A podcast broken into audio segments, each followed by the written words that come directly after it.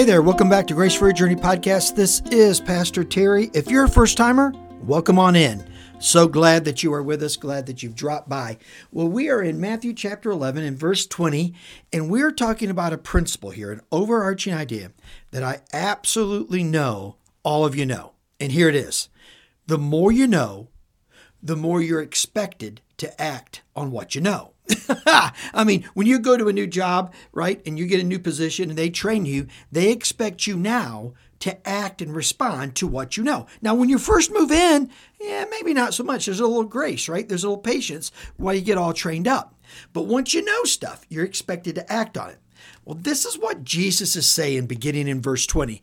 And it's and it's pretty earth-shaking and and frankly it's pretty unnerving for those of us who have listened to the Bible, studied the Bible, even, you know, hey, been involved in this podcast some, right? We have some information that we didn't have. So listen to what he says.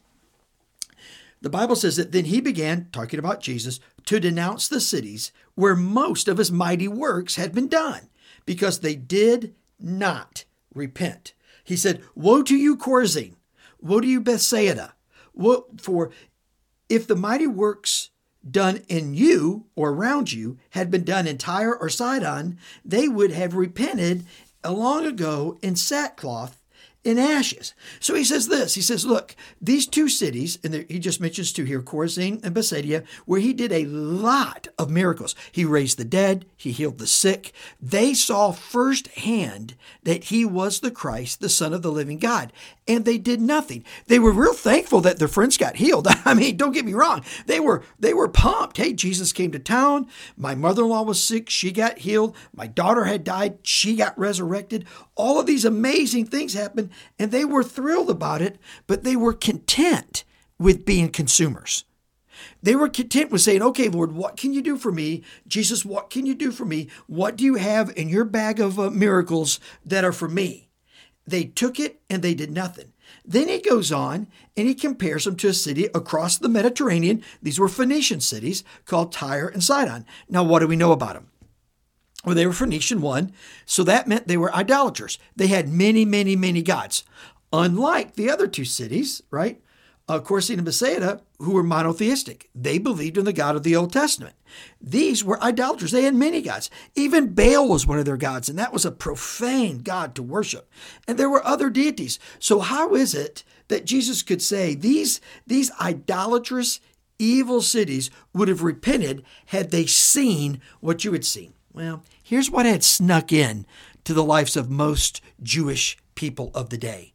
They'd become arrogant and content with their religion. Now, they believed some of the right things to be sure, but they began to believe that they deserved to be special and unique and different. So their desire and drive to know God at a deeper level, their desire and drive to see God move and then turn and follow that was gone. So what Jesus is saying, had I gone to these Phoenician cities that were, you know, idolatrous, Baal worshippers, nothing about the monotheistic God, they would have followed me. Why? Because they were looking for the truth. They just couldn't find it right then. They were they were looking to find the truth. They were looking in multiple gods to find the satisfaction for their soul. To what C.S. Lewis said that we're all born with this huge gaping hole in our heart, and we look all around to fill that hole. Do you remember what he said? He said we look for money and stuff and things and experiences and pleasure. But at the end of the day, none of that stuff fills the void in our heart and our life. It's not until we know Jesus and the Spirit comes that that void is filled. Well, this is sort of what was happening in Tyre and Sidon.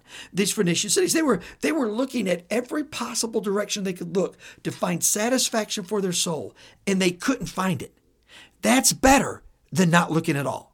That's better than thinking I have it all figured out.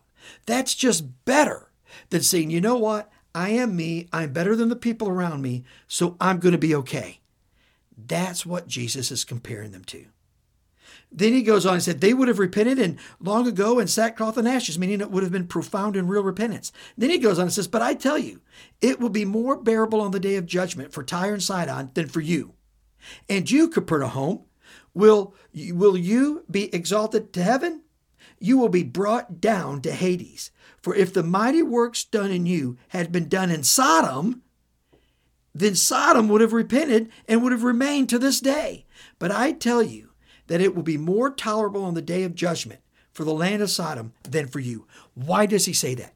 Because you're expected to respond to the light that you have.